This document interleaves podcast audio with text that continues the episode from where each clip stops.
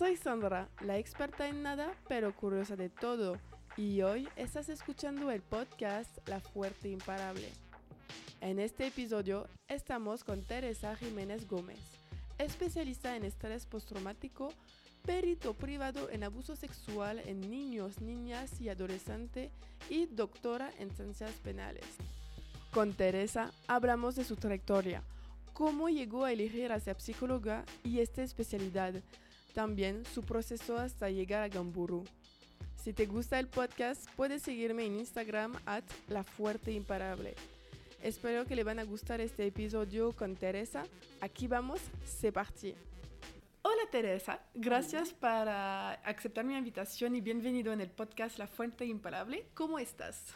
Muy bien, pues gracias. De verdad que para mí es un, gusto eh, que me que, me inviten o que me entrevisten, eh, de verdad, así como el yo poder brindar un poco de mi conocimiento y, que pues de alguna u otra manera poder ser inspiración o poder dar eh, parte de mi trayectoria o poder, no sé, como el, el poder recorrer todo mi camino y poder saber el por qué estoy aquí. Está interesante. Me, emocionó mucho cuando me platicaste y dije, pues sí, va, acepto. Una buena experiencia de retro de toda la vida y cómo estamos aquí. Qué cool.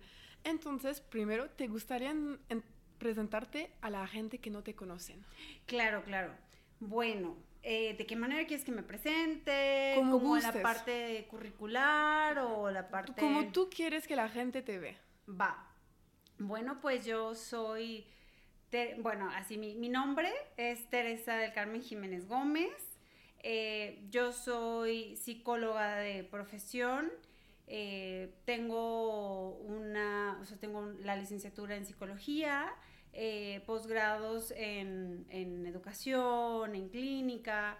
Eh, casi toda mi formación ha estado desarrollada en todo lo que tiene que ver con estrés postraumático, eh, en víctimas de violencia, sobre todo en áreas de delitos sexuales y la parte psicojurídica en acompañamientos de personas que también pues han vivido pues estrés postraumático desde violación en, niños, niñas y adolescentes, pues en el acompañamiento psicojurídico, acompañamientos a, las familias eh, para personas que de pronto, ya sea que en, alguna escuela eh, o algún familiar cercano, pues eh, vivieron los, los, niños, niñas y adolescentes, sufrieron abuso sexual, pues yo doy ese acompañamiento. Eh, a la par, bueno, pues tengo entrenamientos internacionales en estrés postraumático, en ansiedad, depresión y pues toda la parte de terapia de conducta que amo y, me encanta, me fascina ver cómo en primera fila yo veo cómo las personas eh, son, van tomando la vida o van, van, van haciendo...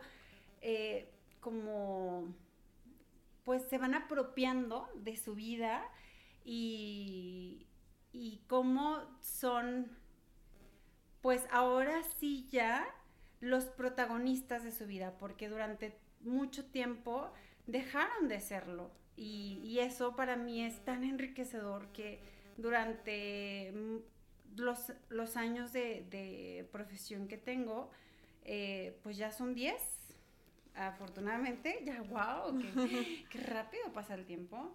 Eh, pues, cómo es, cómo va pasando el tiempo y, y pues, cómo este, o sea, cómo, cómo ha avanzado la psicología, pero también a lo largo del tiempo, en las capacitaciones que he tenido, eh, pues de lo complejo nos vamos más a lo más, o sea, nos vamos a lo más simple y observando pues las personas mientras más se van apropiando de su vida, pues más van disfrutándolo, ¿no? Y, eso para mí ha sido muy enriquecedor y, y pues aquí estoy.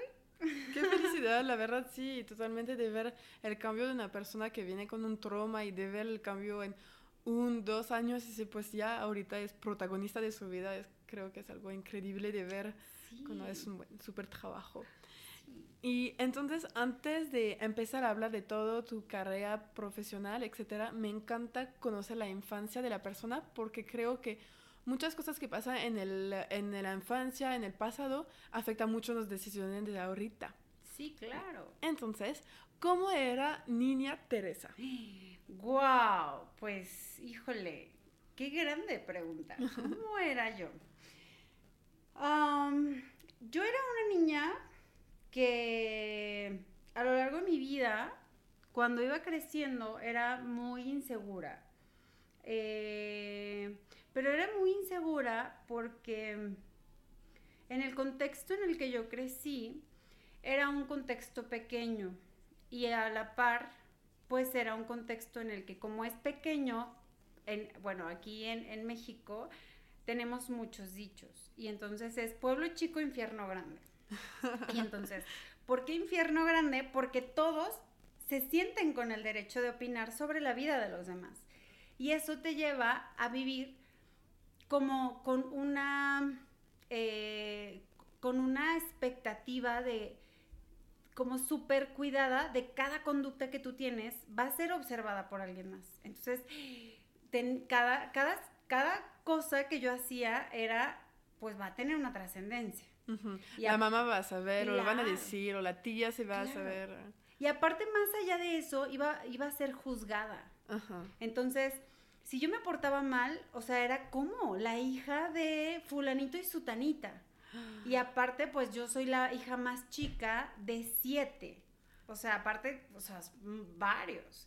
Entonces, eh, una familia súper conservadora, eh, con, este, con, esta, con esta parte de pues varios, con muchos prejuicios, con, muchas mm, imposiciones, muchas reglas. Entonces, pues claro que todo eso me iba llevando a, tener un camino en el que yo no me sentía de todo 100% mm, feliz, y entonces yo me hacía muchas preguntas y recuerdo que me juzgaban mucho por ser una niña muy preguntona y empezaban a castigar mucho mi conducta. Ay, ¿por qué eres tan preguntona, Tere? Ay, ¿por qué eres tan preguntona? Y yo recuerdo que mis primas eran las niñas que les encantaba ver las, películas de las princesas típicas de Cenicienta, Blancanieves, y yo era la que quería ver Alicia en el País de las Maravillas. O sea, porque yo quería ver cómo ella tomaba decisiones diferentes, cómo ella le gustaba leer y cómo ella, pues, estaba persiguiendo un conejo que quería ver el tiempo y por qué estaba corriendo el conejo y por qué tenía cosas diferentes esa película. Y entonces, cada que había una reunión, pues mis primas de, ay, qué aburrida película. Y entonces, pues era como sentirme defectuosa porque tenía gustos diferentes. Eh, a la par, en el contexto de mis amistades, pues también, o sea, pues yo no encajaba con mis amistades. Ah, entonces, claro que mi grupito de amigas, pues me excluyen y entonces, pues yo me juntaba con los niños, entonces me sentía como más más en, en, en, apropiada con, como más que apropiada, más, más en pertenencia con los niños. Súper.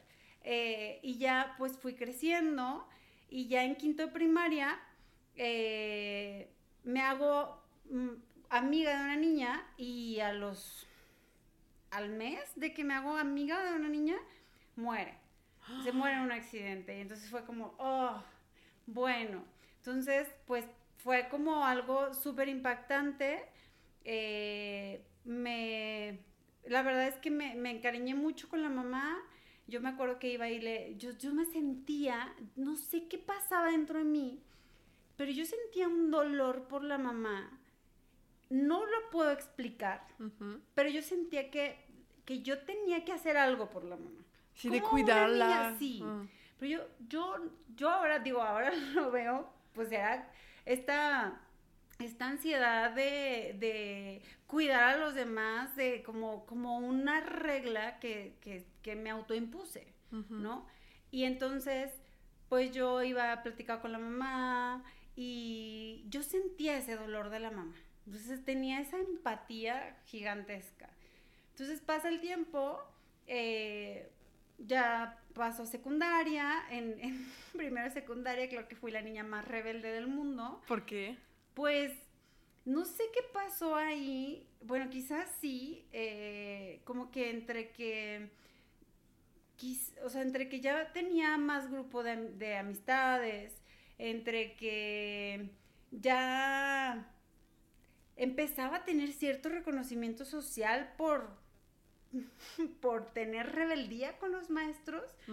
Entonces, eh, me, gustó eso. Y entonces yo quería más de eso. Pero rebeldía, porque hay, creo que hay dos diferentes tipos de rebeldía. La que no soy de acuerdo y te lo voy a decir. O rebeldía para como... Uh, nefastar la clase, nefastarla como gomitas y cosas así. Era más de la segunda, era más como esta parte de, de, yo quiero obtener más de esto que nunca había sido, porque yo era, quizá no era la niña más inteligente, o sea, no era la, la sí, pues no, me, no era la más inteligente, porque, pues claro que vivía, me la pasaba angustiada, claro que yo tenía ansiedad desde muy chiquita, porque me sentía defectuosa, eh, pero acá, ya cuando estaba en, primero de secundaria, o sea, era, era delicioso saber que me iba a estar, o sea, que iba a pertenecer, aunque sea, al grupo de los que teníamos detención y nos quedábamos al final de la, de la escuela y era padrísimo. Y entonces, ya en segundo de secundaria, pues ya tenía un grupo ahora sí ya de amistades, eh, ya pues más, pues mejores amistades, podríamos decirlo. Y ya, pues ahora sí, ya era de los primeros lugares, ya no era del, del lugar 23, yo era el 24 en primera secundaria, no, no, acá ya era de los cinco primeros lugares. Sí, entonces como siempre tuviste capacidad. Claro. Pero solo no quería porque... Claro. Sí, o sea, pero ya cambié, o sea, ahora ya, ya pertenecía a otro espacio, ya tenía una amistad muy chida con una amiga y eh, en tercera secundaria muere, muere mi hermana, me accidento, mm. en, tengo un accidente automovilístico y, muere una hermana. Y entonces, eh, otra vez como que entre que eso desequilibra un poco la situación de, pues como de casa y ya era, faltaban como tres meses para terminar de su secundaria eso pues como que pues ya medio libré la secundaria y ya entré a, preparatoria y yo recuerdo que yo quería estudiar medicina, pero yo tenía súper claro desde como 7, 8 años que yo quería estudiar medicina, pero yo quería ser urgencióloga. O sea, yo decía, yo quiero estudiar medicina pero no medicina desde cirugía plástica o cirugía o, pediatría o, o sea, no, yo quería, yo quería estudiar medicina, ver sangre y salvar vidas. Okay. O sea, y así me veía. O sea, la primera en contacto con la persona. Sí, o sea, yo quería, yo, yo quería ver eso. Y cuando me accidento, eh, o sea, cuando nos accidentamos, ver a mi papá así, o sea, verlo expuesto y, y, ver así la situación con, con, o sea, como en riesgo de que muriera mi papá, que mi hermana se me murió, o sea, que, que muriera en brazos, o sea, porque yo la tenía en mis brazos, y darme cuenta que no podía salvar vidas. La verdad es que dije, yo no quiero estudiar medicina, porque realmente el médico no salva todas las vidas. Y ahí como que dije, no, no quiero esto. Ok. Y entonces avance, o sea, avancé, o sea, fui avanzando, eh, como en toda esta parte como de, de como a proceso de asimilación. Claro que me alejé de mi, de mi grupo de amistades porque pues no sabía cómo, cómo asimilar toda esta situación. Y a esta época no, no, iba, no íbamos al psicólogo cuando pasa este tipo de trauma. Es como, es tú contigo mismo y pues aguantar. Exacto. Y luego aparte, pues familia conservadora, contexto chiquito. Claro, muchísima gente se acercó a ayudarme. Mis amistades iban y, y buscaban ayudarme. Recuerdo, este, o sea, hasta recuerdo que que iban y me invitaban y yo siempre buscaba un pretexto para decirles, no, es que mi mamá no me dejó, es que pues no puedo, porque aparte mi papá estaba en un proceso de recuperación súper doloroso. Eh, yo aparte yo me sentía culpable, o sea, decía, ¿cómo me voy a ir a festejar algo? ¿Cómo me voy a ir con mis amigas? Si mi hermana se murió, o sea, no. el derecho de... Claro. Y luego aparte, o sea, pues en, esta, en este contexto de como muy conservador, pues iban muchos sacerdotes eh, a la casa eh, y gente como a querer dar consuelo. Y me acuerdo que de pronto, pues entre que pues sí estabas triste o lo que sea y sus consuelos eran, pero ¿por qué estás triste si tu hermana está en el cielo? Y era, güey, porque se murió mi hermana, por eso estoy Porque no está conmigo. Exacto. Y entonces, la verdad es que era súper frustrante y, yo recuerdo que ahí empecé como a tener mi, mi primer como contacto con la psicología eh, y, ya empecé yo a meterme como a grupos de ayuda eh, en internet.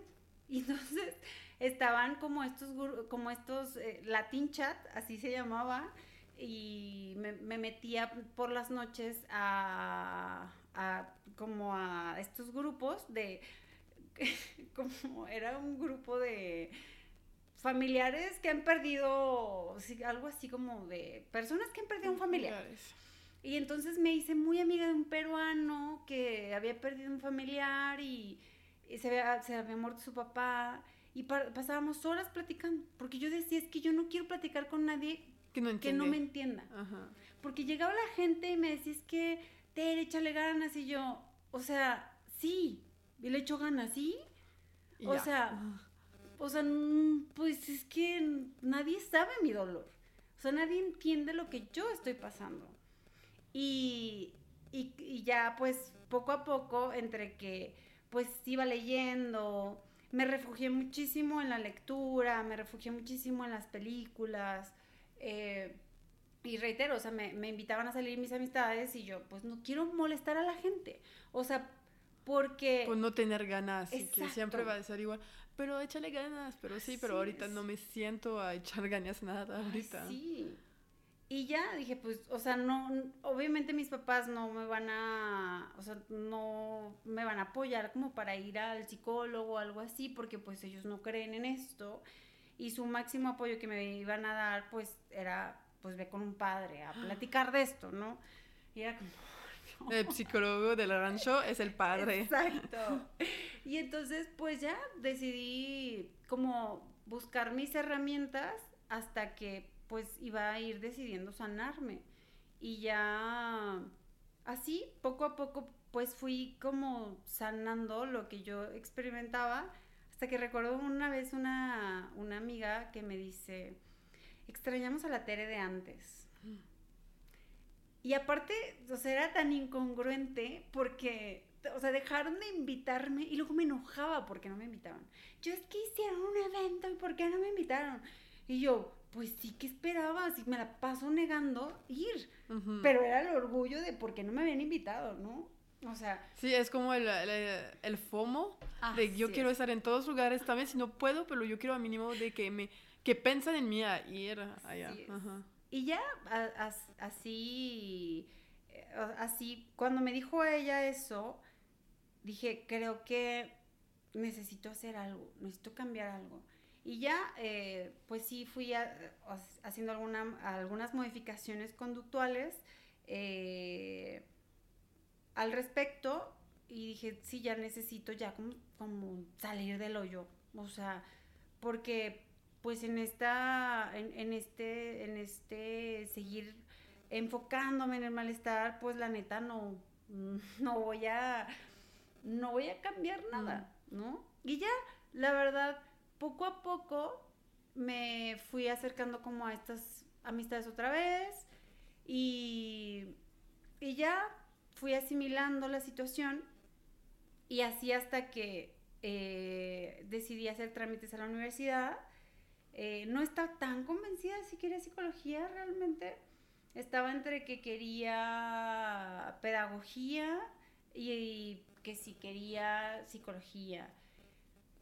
Hasta que después decidí que sí quería psicología y, y decidí que quería psicología porque pues tuve mi primera relación de pareja que fue pues un, novio que fue súper violento, o sea, súper eh, muy, mm, muy manipulador. Creo que esa es la palabra, muy manipulador y muy chantajista. Y entonces creo que para mí eso fue la, manera en la que... Mm, ¿De entenderlo, quizás? No de entenderlo, pero de verdad era un antisocial en muchos sentidos. No, no me encantan estos, este modelo biomédico en el que categoriza, pero creo que esa es la manera en la que la audiencia puede llegar a entenderlo, pero... Mm, entonces me tocaron vivir muchas cosas como no tan, no tan gratas con él y, y la verdad creo que o sea, eso fue el, como el, match de, ¿sabes qué? Neta, quiero saber cómo funciona la, la, gente. La gente. Y ya eso fue lo que, pero no era como un rollo de, ah, mira, me, voy a meter a estudiar porque quiero sanarme y no, no, no, no. Mm. O sea, yo decía, me quiero meter a estudiar porque quiero saber qué onda con la criminología y quiero saber qué onda con... Eh, con toda la parte de, eh, o sea, yo, yo estaba como muy enfocada en que quería trabajar con niños con TDA y autismo. O sea, esas eran, como mis dos vertientes laborales. O sea, yo eso lo que lo tenía así como mi anhelo, o sea, mi, mi, mis ganas, o sea, cuando entras a, a, psicología llegas como todo iluso, ¿no? Así de, ay, yo quiero esto, pero pues en la carrera te vas transformando. Y, y bueno, ya me desvié un montón porque me hiciste una pregunta. No, está súper bien, es esto lo que busco justo. Entonces, pues entras a la universidad con todas tus ilusiones, que yo voy a estudiar eso y eso, y cómo te la pasas como en todos tus momentos de universidad, como descubriendo que realmente es la psicología, etcétera. Híjole, superó muchísimo más las expectativas que yo tenía porque cuando yo inicio la carrera, pues yo sí venía como entre con un montón de incertidumbre, con muchísimas cosas que yo estaba como entre resolviendo de, mi persona y pues experimentamos un estrés postraumático de, de una relación violenta. Sí, aparte. Entonces, con un miedo de eh, qué, va a pasar y si me, si me hace algo y, entonces como toda esta parte fue, era como horrible, horrible. fue muy complicado de estudiar algo que de, de, entender la gente a lo mismo de vivir eso. Claro, claro. Pero creo que fue lo mejor que me pudo haber pasado porque reitero, y no era mi intención, o sea, no era así como de, ay, me voy a meter a estudiar esto porque quiero sanarlo, no, no pero la gente en general, entender cómo funcionan, claro, etcétera. Claro, claro. Y, y de verdad, o sea, fue lo mejor que me pudo haber pasado porque tuve un apoyo extraordinario de, de mis tíos, de mis primas, eh, de, o sea, primero me vine a, vivir a, la casa de, unos tíos y de, mis primas y, eso fue pues el, aprender, el estar en un lugar en el que no era pues en el que yo crecí. Mm. Y, el, y el, o sea, el salirte desde, o sea, del pueblo. del pueblo. Y, y en cierta manera, pues sí era algo que yo quería. ¿Y cómo lo tomaron tus papás que como que no creían en la psicología porque pues vas al padre, vas a la iglesia, problema, iglesia, problema, iglesia, problema, iglesia? ¿Cómo decir, pues no, yo voy a estudiar algo que es más científico? Uy, mis papás apoyaron la, la, o sea, me apoyaron mucho porque pues me vieron mal, o sea, me vieron mal de, de la situación que estaba viviendo, entonces fue como, eh, hija, o sea, vamos a salir adelante, eh, pues lo que tú decidas, eh, aquí estamos, vamos a, o sea, va. Un súper apoyo. Súper. Y entonces, pues eso, eso la verdad fue una forma tan increíble de, de empujarme. Y, y de verdad era como, como ese empujoncito todos los días de hay alguien que, que, que está allá eh, inspirándose o, más, más que inspirándose como como empujando, cuidando. Sí. Decir, ah, pues qué haces, cómo te fue tu día, qué aprendiste, cómo te va, cómo te sientes, etcétera. Exacto. Y ya poco a poco, a medida que iba pasando el tiempo, pues yo iba asimilando muchas cosas y yo seguía como súper firme en que, no, yo me quiero dedicar a esto, ¿no? Así de, no, pues eh, yo me quiero dedicar a niños con TDA y niños con autismo. ¿TDA es hiperactivo? Hiperactivo, sí. Y entonces, pues yo estaba como súper firme y claro con esto. y la vida da muchas vueltas. ¿Y, qué pasó? ¿Cómo pasó pues el cambio de, pues, de pasar de TDA a abuso sexual, que es totalmente distinto. Súper diferente. Pasa que cuando, pues como me apasionaba la carrera, o sea, de verdad es el momento uno en el que dije, wow, o sea, de verdad me encantaba, o sea, todas así las clases las disfrutaba tanto y, y era, quiero saber más y quiero saber más y quiero saber más y quiero conocer más y, y entonces pues se hacen las prácticas profesionales y en las prácticas profesionales pues yo estaba como buscando eh, en dónde las iba a hacer. Yo estaba como anhelando, ya quiero que sean las prácticas profesionales para pues ya empezar. Ajá. ¿Y cuál fue la primera? Y entonces en las prácticas profesionales eh, voy, o sea, primero estaba buscando en, un lugar que se llama eh, Salme en el área de, de Paido, de, que es la, de psiquiatría infantil. Y ese día que voy, y ya, o sea, ya estaba, ya estaba el convenio, ya estaba todo, de pronto, mm, ese día la, la que, o sea, yo ya llevaba mi carta de la universidad y la persona que estaba encargada coincide que ese día no pudo. Ok. O sea, ese era un viernes. Porque de verdad no se me olvida. Y en la, y en la tarde me encuentro a una, a, mi maestra, que yo la quiero muchísimo, eh, Josefina, eh, y me dice ese día en la tarde, Tere, ¿cómo estás? Oye, ¿ya viste lo de tus prácticas? Porque se va a abrir una convocatoria, se va a abrir la, la, posibilidad de que se, de que, de que en el centro médico eh, esté lo que, lo que posiblemente ibas a hacer en el Salme, pero pues acá lo vas a hacer tú. Y en el Salme pues no no estábamos tan seguras que a ti te dejarán hacerlo, o sea, acá pues tú ibas a ser observadora, pues acá no, o sea, acá tú vas a aplicar pruebas, tú vas a eh, o sea, todo lo que tú ya habías aprendido en el entrenamiento que tuvimos, en el verano de investigación y todo esto, pues ya lo vas a poder hacer. Y yo, no me digas esto. O sea, ¿cómo? ¿Dónde o firmo? exacto. Entonces, pues claro que, o sea, súper me emocioné y ya el, lunes empecé. O sea, yo, o sea, luego, luego. Obviamente, claro que sí, por supuesto. Entonces empiezo el, el lunes y entonces empecé a, empecé a trabajar en el, en, en el centro médico, bueno, empecé a hacer las prácticas en el centro médico eh, en el área de paidopsiquiatría. Entonces empecé a, empecé a, estar ahí, pero pues quienes estaban ahí en, el de psicólogos adscritos al sistema, que son quienes están como encargados, pues no les no le echaban tantas ganas, digámoslo así. Entonces yo tenía, o sea, aparte, ni siquiera sabían, ni les interesaban los niños, y para mí eso era como es que ¿cómo? ¿Cómo que ustedes están aquí? Para ayudarlos. Para ayudar. Y deja todo eso, o sea, es, yo vengo aquí y se supone que yo voy a ser su achichincle de ustedes.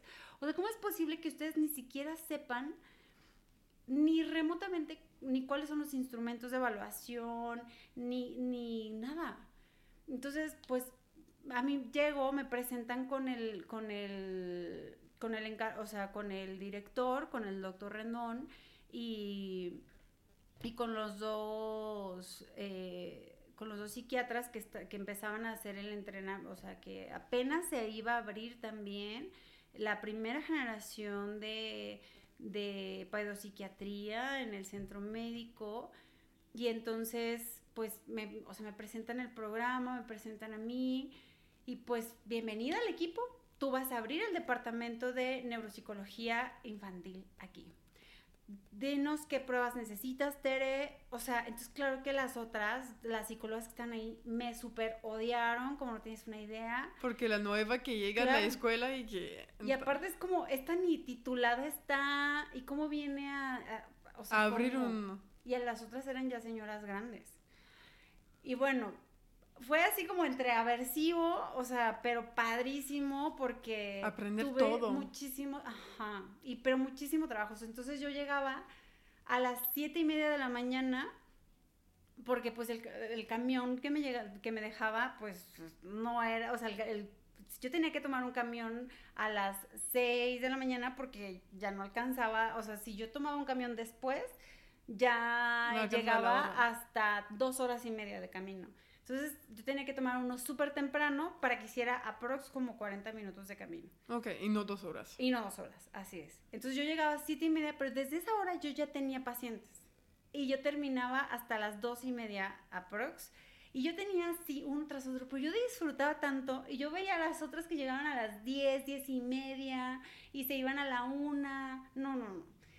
Pero yo decía, no ¿Y cuántos años tenías a este momento, más o menos? Tenía como 20. Tenía como 20. Ok. Sí, sí, tenía 20. Y entonces, pero entonces, ¿qué pasó cuando yo empiezo a ver que había una, que había una sobrepoblación de diagnóstico de TDA y no había criterios suficientes que real, o sea, decía, pero es que en qué se basaron? Psiquiátricamente para evaluar que tenía TDA.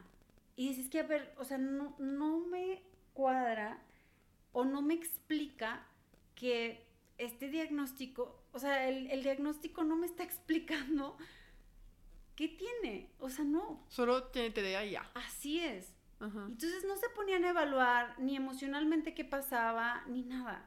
Entonces de repente empiezo a tener eh, casos más complicados, o sea, un caso de una chava que le había encajado una, un desarmador en la ingle a su papá, una chava súper seductora de que tú, yo iba por ella a piso y, y bueno, tenía a todos, así, to, todas las enfermeras la amaban y la adoraban. Y yo, pues, la, la primera vez que, la, que fui por ella, yo juraba que, iba a ser, pues no sé, alguien súper diferente, pero cuando la vi, yo, ah, caray, o sea... No eres el cliché de alguien con TDA. Pues, ajá, y más que con TDA, bueno, pues un Ted Bundy así totalmente, ¿no? Así muy, muy seductora, muy linda y muy de, yo así, ¿cómo estás? Pues mal, no tuve un sueño reparador profundo. Y yo, ¿What? O sea, este término yo lo aprendí hasta la facultad y tú a los 12 años ya. Lo conoces. Ajá. Y, y así, o sea, empecé yo a ver pacientes como cada vez más complicados y de pronto me llegó un paciente, una paciente de una situación en donde, bueno, ella tenía epilepsia y hago así como entre comillas porque pues no tenía epilepsia. Entonces empiezo a, revisar eh, como a profundidad y veo que pues había una situación emocional que no me cuadraba. Ok.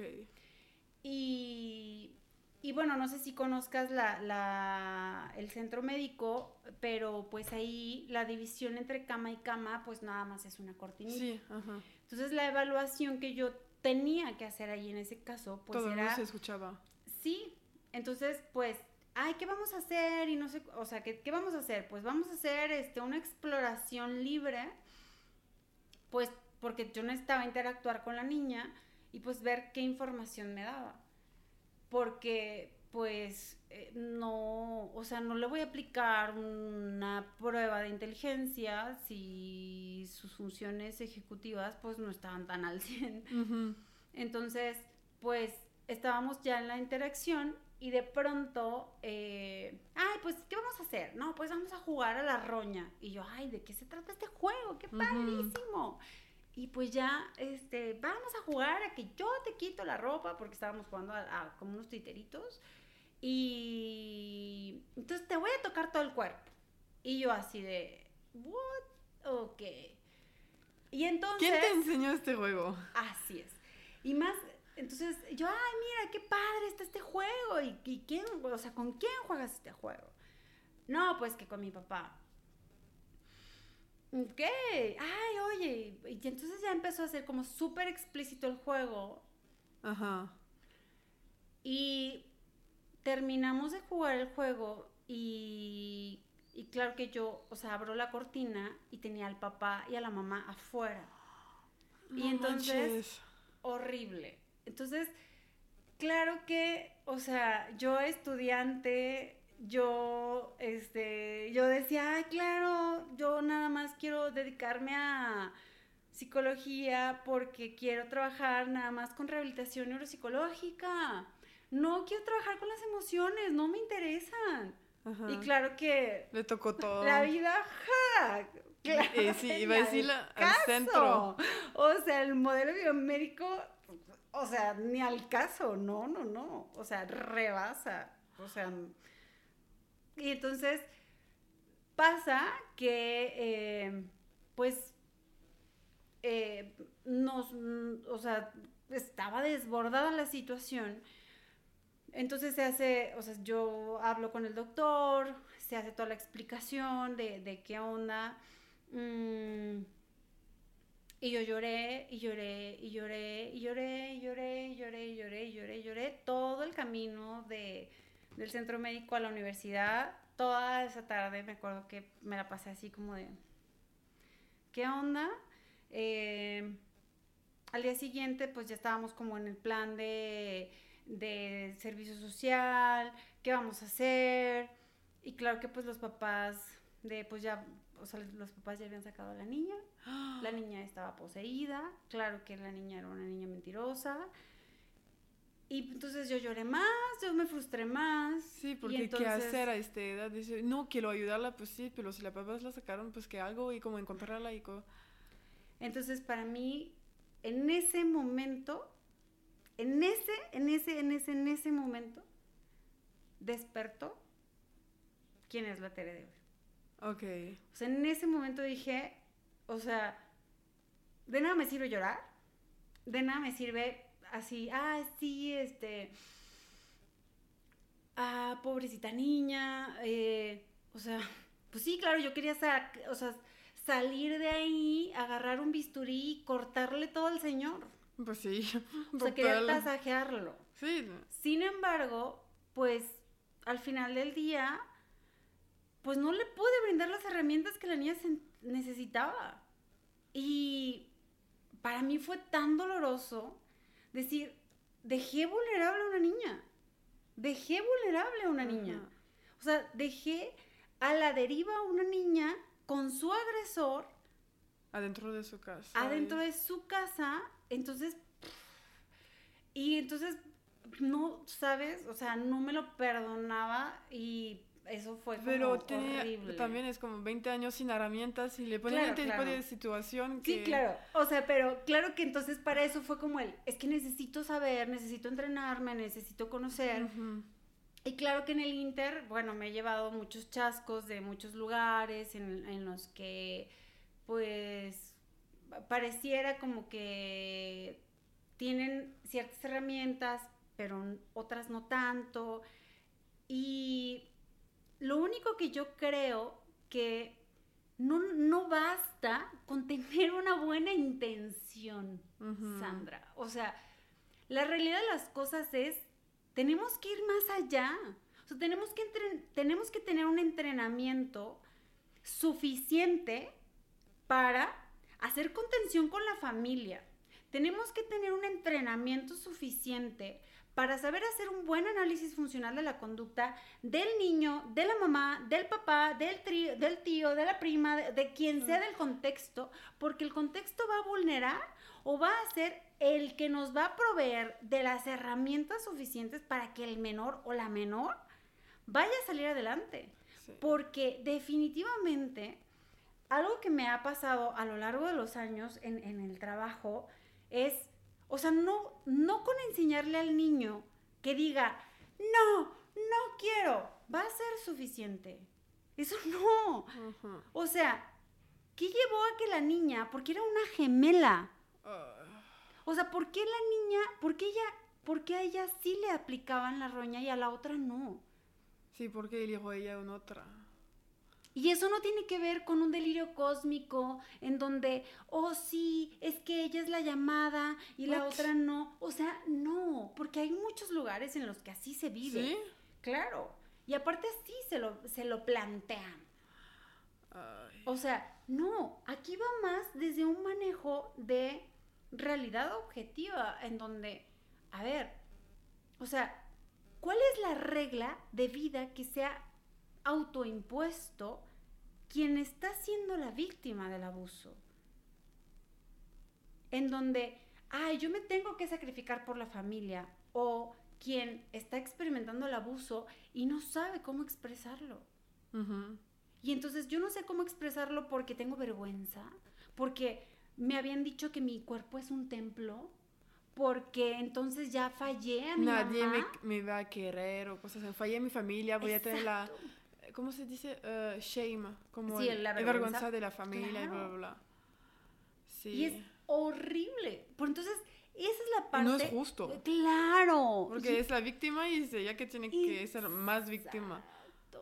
Horrible. Entonces, algo que se tiene que evaluar es todas las reglas con las que vienen de la sociedad y de claro pero más que la sociedad las mismas reglas que ya tienen la, la, familia el contexto familiar.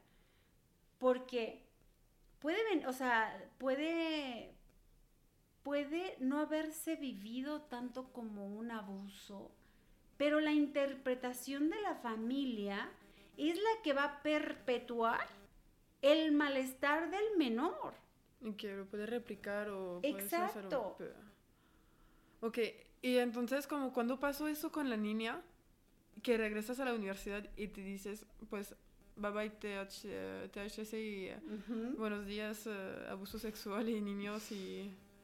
¿Y como cambiaste de carrera? No, no, no, no. ¿O te especializaste? Me especialicé. Y entonces a partir de ahí fue... Teniendo tu, tu área más estudiando este sí. abuso sí, ahí ya fue como, ya me quiero dedicar clínica, ya no nada más es como, oh, sí, vamos a dedicarnos a estudiar el, mm, a estudiar el comportamiento de los autistas. O sea, no. Ya era todo lo que tiene que ver con abuso sexual, yo. Sí, o que es ayudar al urgente, realmente que se necesita algo porque es una situación de peligro. Y como lo dijiste, es que no es solo la niña, es toda la familia que hay que investigar cómo funcionan, cuáles son sus creencias y cómo tiene para pues primero vas a entender la niña y después pues alegrar las creencias de cada uno, porque no es cierto como la mamá no va a decir nada porque su creencia es decir pues es el esposo que dirige la, la familia, entonces la cambia la creencia de la mamá para decir pues no vas a apoyar a tu hija porque no es justo que dejas tu hija así. Así es. ¿Y qué tal? ¿Cómo fue todo el aprendizaje de Híjole. eso?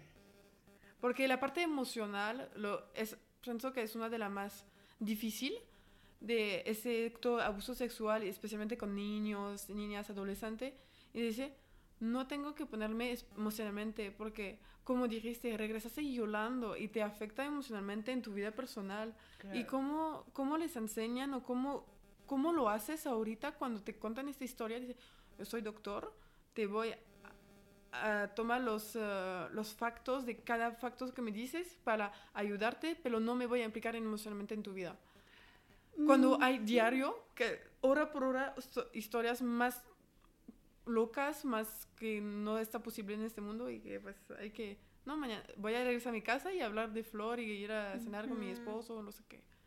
Son muchas cosas, Sandra. O sea, en primera, uh, me cuido mucho, cosa que antes no hacía, tengo que admitirlo.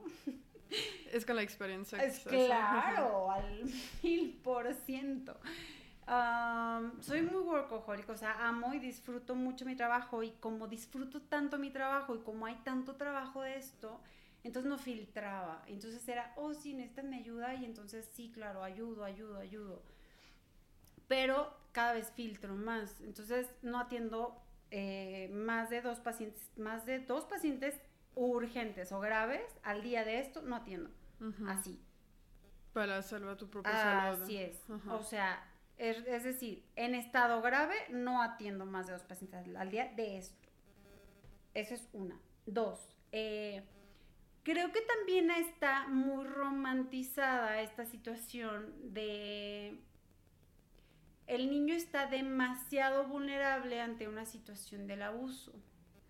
Pero no es tanto. Es más el adulto. Por eso es que a lo que voy, que no atiendo más de dos al día porque es demasiada la contención que se tiene que hacer con la familia. Es la mamá cuando se abre el secreto de es que es el papá, es el tío, es el abuelo, se fractura la familia.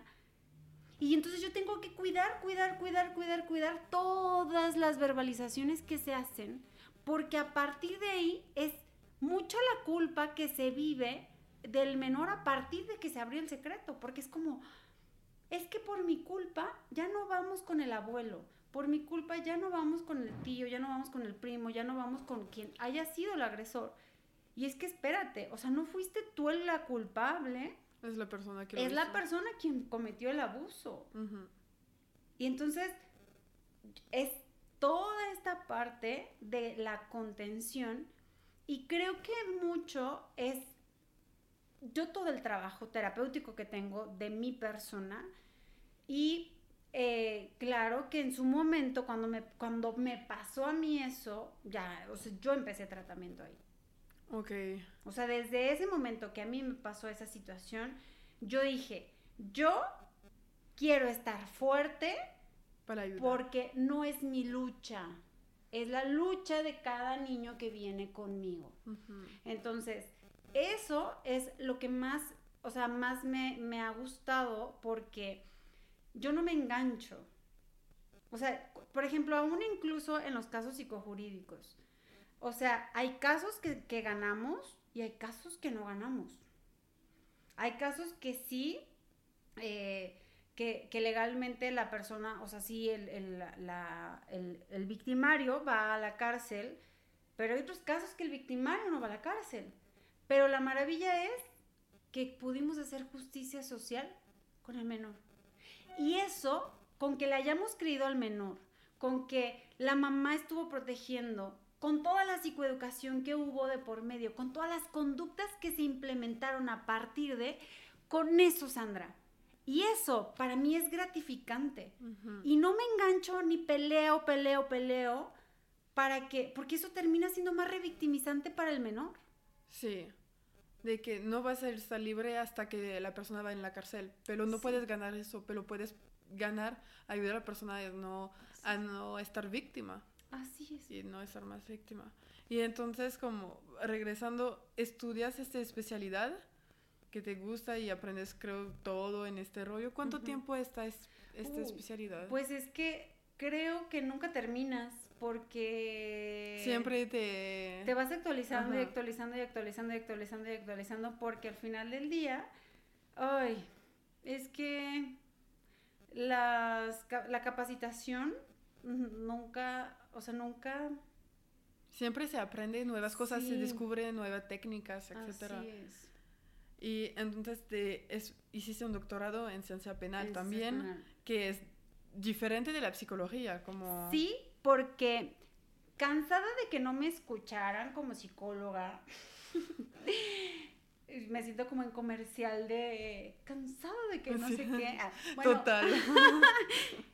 la verdad es que harta de que no, de que no me escucharan como psicóloga, eh, me di a la tarea de decir, ah, bueno, pues ahora sí te voy a dar como con fundamentos el por qué razones que los peritajes, si no se fundamentan bien, si no están bien operacionalizados a nivel conductual, a nivel de, o sea, no inventes, con pruebas proyectivas que son tan subjetivas que ni siquiera te dan una, eh, o sea, ni si- de entrada son personas que ni siquiera son especialistas en estrés postraumático, caray. Ni siquiera te pueden decir, ah, ¿cómo, cómo se vive una persona con estrés postraumático? No, postraumada. Ah, no, muy bueno. bien. Gracias. Wow, gracias. A ver, dime, ¿cuál es la frecuencia? O sea, ¿qué le pasa ¿Cuál es a la la actitud? ¿Cuáles son los hechos? Ajá. Exacto. Dime operativamente cómo funciona la persona que tiene estrés postraumático. No, eso no te lo dice una prueba proyectiva, te, te dice un chorro de palabras que ni al caso. Y eso mismo te lo va dando la- la narrativa de cuando la persona va y dice que algo pasó. Pero pongámoslo también en la realidad de las cosas. Hay muchos niños, no digo todos, y yo no voy a decir la mayoría porque tampoco es cierto, eh, que también les dicen que mientan. Y eso también es revictimizar al niño. Y si los investigadores, los policías investigadores, hicieran bien su chamba y no se dejaran guiar nada más por una narrativa, realmente hubiera una buena reparación del daño y realmente hubiera una mejor...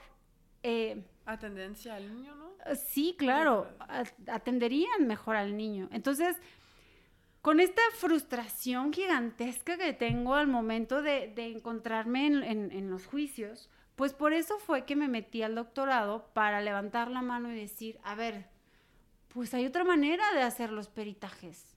Hay otra manera de hacer los peritajes en la que se hace así, así, así. No es, no es- y de verdad no es por ego, es porque de verdad se necesita hacer una iniciativa de ley en donde se nos exija hacer las cosas diferentes. Sí, y justicia para la persona. Exacto, en donde al- a, los policías investigadores, o por- al menos a nosotros como auxiliares de la Administración de Justicia, se nos lleve un, vaya, parámetros más realistas. El juez no es experto en psicología ni es experto en estrés postraumático. No, él Entonces- es hechos. Exacto. Pero hay que sacar los hechos. Si no los sacas, pues siempre va... La persona que tiene más hechos, pruebas, va a ganar. Exacto. No, no con un dibujito que diga, ah, no, bueno, pues es que lo que decía en el, en, en la, al momento de dar su declaración, sí, es real. O sea, no es cierto. No, hay que investigar y todo. Pues yo he tenido aquí de repente algunos pequeñines, eh, bueno, sobre todo a, a al- mm, algunas niñas, llorando, que me dicen, es que yo ya quiero que todo esto termine porque mi mamá me obliga a ir a los juzgados a mentir. Y pues es que con un buen policía investigador se hubieran ahorrado todo eso porque están revictimizando al, al, al no, es menor. cierto. Ajá. Entonces, pues son el tipo de cosas que no, no está chido. O sea, el interés superior del menor Pero es lo porque que la debería víctima ser. nunca se va, se va, nunca va a mejorar, porque siempre va a decir, ¿es tu culpa o mientes? O pues no es válido porque es niña, es como la discriminación de cuando eres niño, tu palabra no, no está válida en una, una charla de adultos. Así es. Y eso pasa mucho que, pues no, no, no tienes experiencia y Así tengo, puedo escuchar, puede, tengo mis opiniones y son válidos hasta... Y escuché eso hace dos años. Hay una, mm, una persona que está en las redes sociales en Francia que tiene un niño y que enseña a eh, educar a su niño sin violencia, pero y como chiquitas violencia de si tu niño no quiere quitarse la ropa para bañarse, no tienes que a fuerza, tienes que hablarlo y etcétera.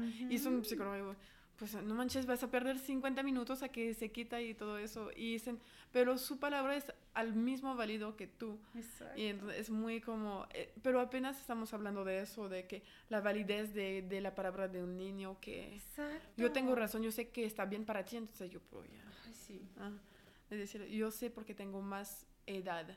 Es, es puro por edad. Y pues está cambiando poco a poco y que la gente habla y está triste porque tenemos que tener más víctimas para que la gente empiece a hablar y darse cuenta, pues sí, hay un problema. ¿Y cómo estudias eso? Pero ¿cuál es el proceso ahorita? Porque tú estabas en, con el juez como te llega la víctima porque habló o algo y tenías que hacer todo el tratamiento. ¿Cómo pasa en general? Porque pienso que cada caso está distinto, pero llega y porque si vino contigo es que algo pasó, que se supo, se supo un momento. Sí. Mm. En general, ¿cómo se, se la, persona, la víctima habla o alguien vio o denuncia? ¿Te refieres cuando el caso es... Sale. sale un caso. un caso de, de, abuso sexual. Me buscan. O sea, por ejemplo, si es en clínica, pues yo trabajo aquí eh, el tratamiento de como de estrés postraumático. Y si es para un caso psicojurídico, pues ya de repente me, buscan los abogados y ya para hacer toda la evaluación. Pero yo no atiendo una cosa y la otra. Ok. ¿Y cómo llega la víctima? ¿Cómo, ¿Cómo pasa el proceso? Pienso que cada, pues obviamente cada persona es distinta, etcétera.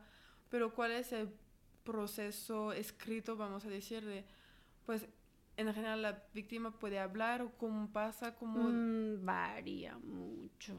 O sea, por ejemplo, he tenido, he tenido pequeñines que, que, que en la primera consulta, es más, en dos consultas, no hablan nada y están detrás del el mueble y durante toda la sesión yo no tengo que violentar su proceso y tengo que hacer el espacio que aquí sea tan recreativo y que aquí no sea para nada mm, eh, como aversivo. Algo de eh, o sea, que, que aquí sea como agradable, que y cero manipulador de, ay, oye, si no vienes aquí me voy a enojar.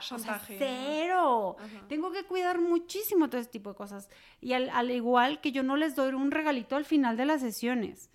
Porque todo ese tipo de cosas, todo ese tipo de conductas van perpetuando la situación de interacción que ya vienen trayendo ellos. Entonces, si no dices nada, te regalo eso. Así es.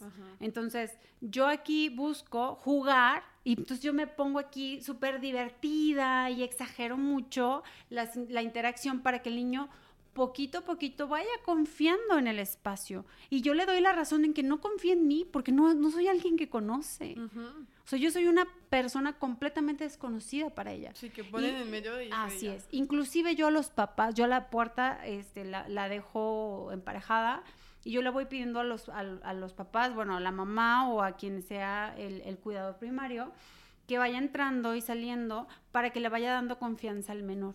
O sea, no es así como de, ay, aquí te vas a quedar y tus papás no. ¿Y qué me va a pasar? Y asustarse durante todas las horas. Entonces, que vayan, que, que vayan entrando, inclusive eh, de pronto juego un poco con la mamá y luego le pido que se vaya y que vaya en esta parte intermitente exponiéndose un poquito al malestar para que vaya siendo gradual. Ok. ¿Y cómo te ha seguramente tocado pues, caso de éxito o de ver realmente el cambio? De cómo que se regresan realmente no con víctima a la sociedad. Ah, claro.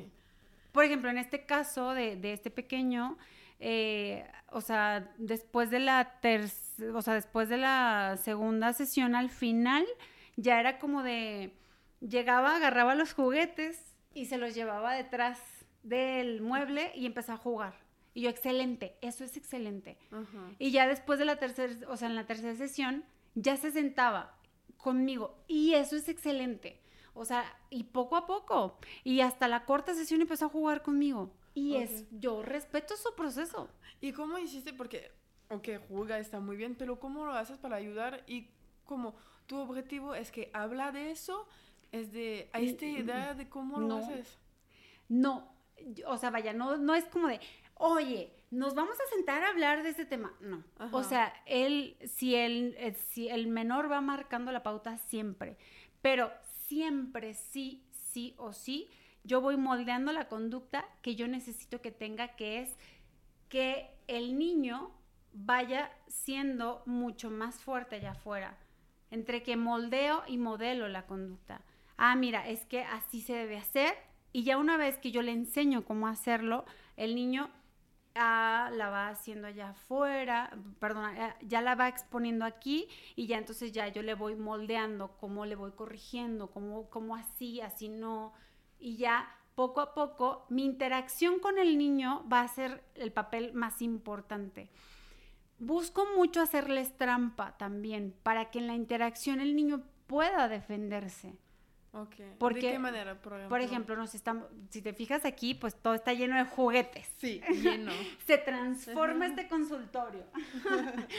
Entonces, con los juguetes, dependiendo de, o sea, si son dinosaurios, acá tengo, por, por aquí tengo juguetes como muñecos sexuados y ya, eh, o juegos de mesa, y ya el niño, eh, o el niño, niña, adolescente, va teniendo ciertos gustos y ya dependiendo de los gustos que va teniendo, yo voy como entrando por ahí y entonces yo ya voy como buscando que co- como interactuar diferente y entonces ya le voy me- le, le voy voy haciéndole trampita por ahí por ejemplo eh, ese juego de los monos locos Sí. eh, tiene un dado que tiene naranja, verde y ¿Rosa? rosa. Y entonces lo tiras. Y si sale naranja y yo agarro un rosa, yo lo hago, o sea, lo, lo En hago de trampa. ajá. Y entonces si el niño no se da cuenta, lo vuelvo a hacer y lo vuelvo a hacer hasta que el niño se dé cuenta. O no lo dejo jugar, o sea, me brinco su turno. Ok. Y entonces son el tipo de cosas que el niño, estoy buscando que el niño se defienda. Ajá. Obviamente eso no lo voy a hacer en las primeras sesiones. O sea, en la primera sesión así en la que el niño apenas está medio aprendiendo, o sea, no. En la primera es como de, o sea, voy validando, voy reconociendo, le voy dando este, este como permiso que quizá no tiene, ese lugar que quizá no tiene, que en casa a lo mejor no se lo han no dado. puede decir, ajá. Porque en casa a lo mejor esa es el- la primera tarea. Y ojo, siempre, sí o sí, se entrena a los papás a la par que al niño. No creas que nada más entro con el niño y al niño nada más trabajo. Claro que no. El contexto es la parte primordial para el tratamiento. Ok. Entonces es una chamba gigantesca. No creas que nada Sí. más es el niño. Entonces es todo y de ver cómo el papá, cómo actúa y, todo. Wow. Y tengo una pregunta, porque, por ejemplo, a veces gente necesitan de tener creencia para que les ayuden. Como yo, aquí la, la religión mayoría es la, el catolicismo, etc. Entonces hay psicólogos que pues si crees en eso, lo voy a poner para que te sientes... Como hay gente que utilizan religiones para que te sientes mejor, o eh, como budismo. Y por ejemplo, en Francia lo que pasó es que no hay más creencia. Ahorita catolicismo no hay mucho, no, hay- no, no, somos un país que crea mucho en, la- en las religiones. Entonces ahorita es universo, espi- espiritualidad. Y hay mucho espiritualidad para la salud mental, que pues haces eso, este tipo de... Puede ser meditación o puede ser otras cosas. ¿Qué opinas sobre todo como que no son científica la, estas... eh, Híjole.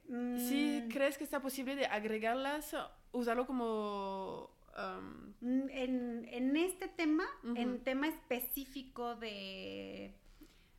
mm, A lo mejor en tanatología puede funcionar, es decir, en se me murió un ser querido y tengo que creer en algo más porque pues eso me da sentido de que en algún momento me voy a reencontrar con, con esa persona que murió. Sí.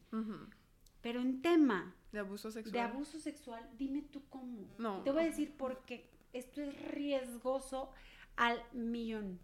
porque muchas de las, de las terapias te ponen, y de los entrenamientos, de muchos de los entrenamientos que he tomado, es horrible porque te ponen a agradecerle a tu maestro de vida.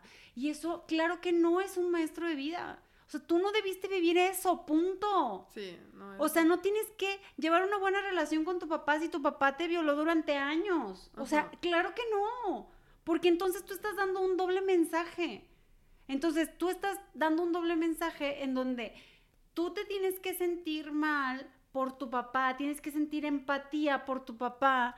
Y entonces eso, ¿dónde te deja a ti en tu experiencia de autocuidado? Eso, claro que no. No, nada en como la parte como víctima. Pero, por ejemplo, si vamos a la parte ansiedad y depresión. A la parte de ansiedad y depresión son conductas de conductas que te acerquen a la vida valiosa que tú quieres. Ok. Si tú le vas a dar un contenido místico o mágico, si tú le quieres, o sea, la religión y lo que sea, si tú lo quieres practicar, adelante. Pero mezclarlo con psicología es un error gigantesco. Okay. Si yo quiero ser, eh, o sea, si yo soy católica, practicante y todo eso, pues qué chido. Pero eso es aparte. No es dentro de la psicología. No usarlo para... Porque si yo lo uso aquí en el consultorio, qué riesgoso. Porque imagínate que aquí viene una persona que se siente culpable porque le es infiel a la esposa, porque eh, no sé, porque se dedica a la prostitución y esa persona no está... no está llevando los preceptos de acuerdo a esa religión. Entonces, claro que va a tener una creencia de defectuosidad de acuerdo a eso. Y espérame, o sea, hay toda, toda conducta tiene una función. Y tú necesitas, antes que cualquier enjuiciamiento, necesitas ver por qué existe esa conducta. Total. Yo soy súper de acuerdo porque para mí hay cosas diferentes que la reunión es algo personal que no es científico, pues como lo que pasó son acciones y que hay que resolver con acciones y que no con algo espiritual que no sabemos si pasó o no. Y como ah, después saliste entonces de la parte judicial y para poner tu pro o quizás estás un, aún pero menos como antes para tener tu propio consultorio y hacerlo de pues más bien es como eh, digamos que mmm, estoy, pero de una manera, digo, estoy como perito privado, ya no tanto como antes. Eh, y, o sea, más bien con, ya no, ya no acepto tantos casos como antes, porque antes era como, quiero ayudar, ayudar, ayudar. No, ya ahora soy muy selectiva con los casos que, que decido ayudar. Eh, y decido enfocarme de lleno a toda la parte de la clínica de estrés postraumático y, y pues aquí estoy. Ay, qué padre. ¿Y cómo manejas tus días ahorita, por ejemplo, que, como dijiste, tu objetivo es de no work alcohólico, sí, pero también que te tienes para cuidar a los demás, tienes que cuidar a tu propia salud mental también y tu propia, como tu propio entorno, etcétera. Entonces, por ejemplo, ¿cómo organizas un día para entre el trabajo, la, gente, los clientes, pero tu vida también personal? Ay, pues el año pasado pasaron algunas cosas que me movieron mucho mm, y creo que eh, pues esa situación hizo que que mi vida cambiara completamente y, y creo que eso hizo que mi vida se reorientara a nivel como de valores de vida y, creo que también eh, me he permitido tener más experiencias en, en, vaya, como darme la oportunidad de tener otro tipo de convivencias con mis amistades, eh, me he acercado más a mi familia eh, y retomé el ejercicio porque para mí el ejercicio ha sido, o sea, parte fundamental. Y lo retomé desde algo que siempre había querido hacer, que es el, box. Entonces, eh, pues yo cuando estaba chiquita decía, yo quiero boxear. Y entonces de repente de dos, tres comentarios que mi mamá hacía como de muy, eso es para niños, ¿no? Y entonces, pues yo en esta obediencia y en estos comentarios de no, sí, se me va a hacer el cuerpo feo, o no, sí, este, se me, me voy a poner, no sé, este, o morretes y cosas así. Así es. Y la verdad es que híjole, me hubiera encantado haberlo hecho antes porque creo que me hubiera ahorrado muchas situaciones en mi vida. Y no porque realmente quiera agarrarme a golpes al primer... Autoconfianza. es la autoconfianza del boxeo de ser seguro de sí mismo. Impresionante. O sea, porque estamos en un país de alto riesgo y porque al final del día mi ansiedad ha disminuido cañón. O sea, porque parte de mi, de mi reorientación a, a, una vida valiosa ha sido como, híjole, o sea, el poder, el poder caminar más segura y decir, ay, tengo una herramienta que no importa que no la use, pero ahí está y ya puedo salir. Eh, porque ya pues he tenido otros eventos de estrés postraumático. Entre ellos, pues me bajaron una vez de mi, mi vehículo a mano armada y entonces, pues ya cada que salía antes este, de, de trabajar era como, ay, si, si me vuelve a pasar y todo eso. Entonces era como, mi sistema de, de alarma o de alerta estaba como súper vigilante. Entonces ahora con el box es, o sea, ya no pasa nada. Y bueno, ¿y si pasa qué? O sea, tampoco es que me vaya a agarrar golpes con, con otro asaltante. No, no o sea, y con arma y todo, ¿no? Pero ya por lo menos ya no estoy con esta hipervigilancia y eso es padrísimo. Y, y entonces, entonces ya le dedico a clases de box, eh, ya no estoy, ya, ya no atiendo 24/7 a mis pacientes, eh, ya, ya, ya es de lunes a viernes es muy raro que tenga los sábados. Eh, ya, eh, ya dejé la universidad, esto es reciente, esto es de esta semana. Decidí que la universidad, o sea, la, carga académica universitaria, pues ya, ya, ya las clases, pues me dieron mucha satisfacción. Sí, soy una persona que me, me encanta la, la, divulgación científica y yo sentía esa responsabilidad, pero digo, desde mi trinchera lo puedo seguir haciendo. Redirigir mi vida también es como, quiero yo capacitar a otras personas para que hagan lo mismo que yo. No porque, ay, no, qué, qué preocupación, que se roben mis ideas. O sea, claro que no. Mejor, de hecho, porque para apoyar más gente y todo. Y olvidé algo que me hizo pensar cuando estabas hablando, ¿qué hacer como porque pienso que tristemente nos puede tocar a todos de conocer o de ver a alguien que estaba en situación de abuso, ¿qué nos recomendarías? Porque la persona también está víctima, que no está lista a decirlo, pero también es para su salud, para su seguridad. ¿Qué recomendarías a alguien externo que, pues, que no somos víctima, pero que vemos una víctima de abuso? ¿Qué nos recomendarías de hacer? No, perdón, no ser invasiva. Eh, y yo creo que lo mejor que podemos hacer con esas personas es lo que, lo que hice con este pacientito, de mostrarle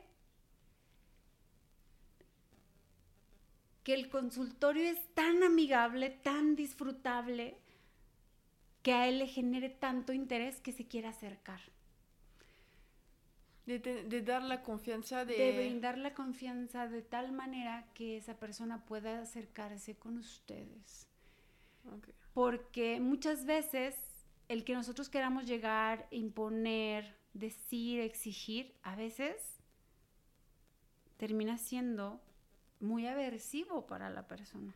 Porque no está lista para hablar. Así es Sí, no, tienes que hablar, pero no, no, voy a... Así es. O porque no está lista para salirse de ahí.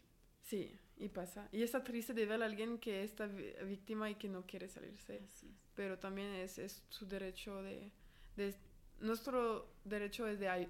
No, no, sé, no es derecho, no. Tenemos que apoyarla, pero de su manera que ella, la persona, la víctima quiere. Va. ¿Y cuál es el reto o obstáculo más difícil que te ha pasado?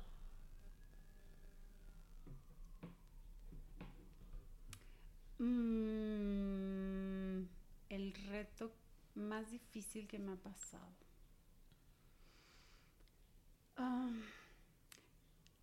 Aprender a dejar de ayudar a las personas. De decir no. Así es. Yo creo que eh, tengo tengo un corazón de pollo y a veces mm,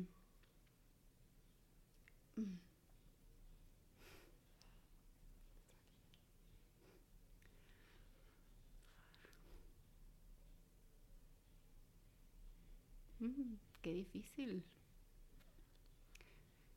Creo que sí, definitivamente, el, el poder saber que no todas las personas van a poder ser ayudadas de la manera en la que yo quisiera ayudar a esas personas.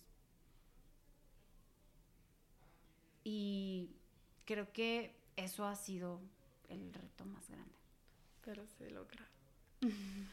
y al revés, ¿cuál fue el momento más orgulloso? Darme cuenta de eso. Y es un... Justo, eh, y esto es algo súper reciente, pues, o sea, darme cuenta que cuando pasó esto, justo fui la actriz principal de mi vida. Y justo ahí es cuando realmente me, me, pude permitir acercarme a la vida valiosa que yo quería y decir no a esto, aunque me diera miedo lo que fuera a pasar y que al final del día nada de lo que creí que podía pasar pasó. Ay, qué bonito. Y felicidades por eso. Y ahorita, ¿cuáles son tus futuros proyectos? Que pueden ser personales o profesionales. estoy muy emocionada. Traigo, este, pues, eh, pues uno de los proyectos, bueno, son, son tres, lo voy a definir en tres. Eh, uno es empezar a, capacitar. Eh, si quiero hacer un entrenamiento en como en esta parte basada en evidencia para la atención a víctimas que han sufrido abuso sexual, de, bueno, más bien como, como el entrenamiento para las personas que actuarían, es decir, para psicólogos eh, o psicólogas que, estarían en la atención a víctimas que han sufrido abuso sexual. Por otro lado, eh, bueno, no solo abuso sexual, sino estrés postraumático. en general. Ajá. Por otro lado, sería eh, escribir un libro de sobre cómo se vive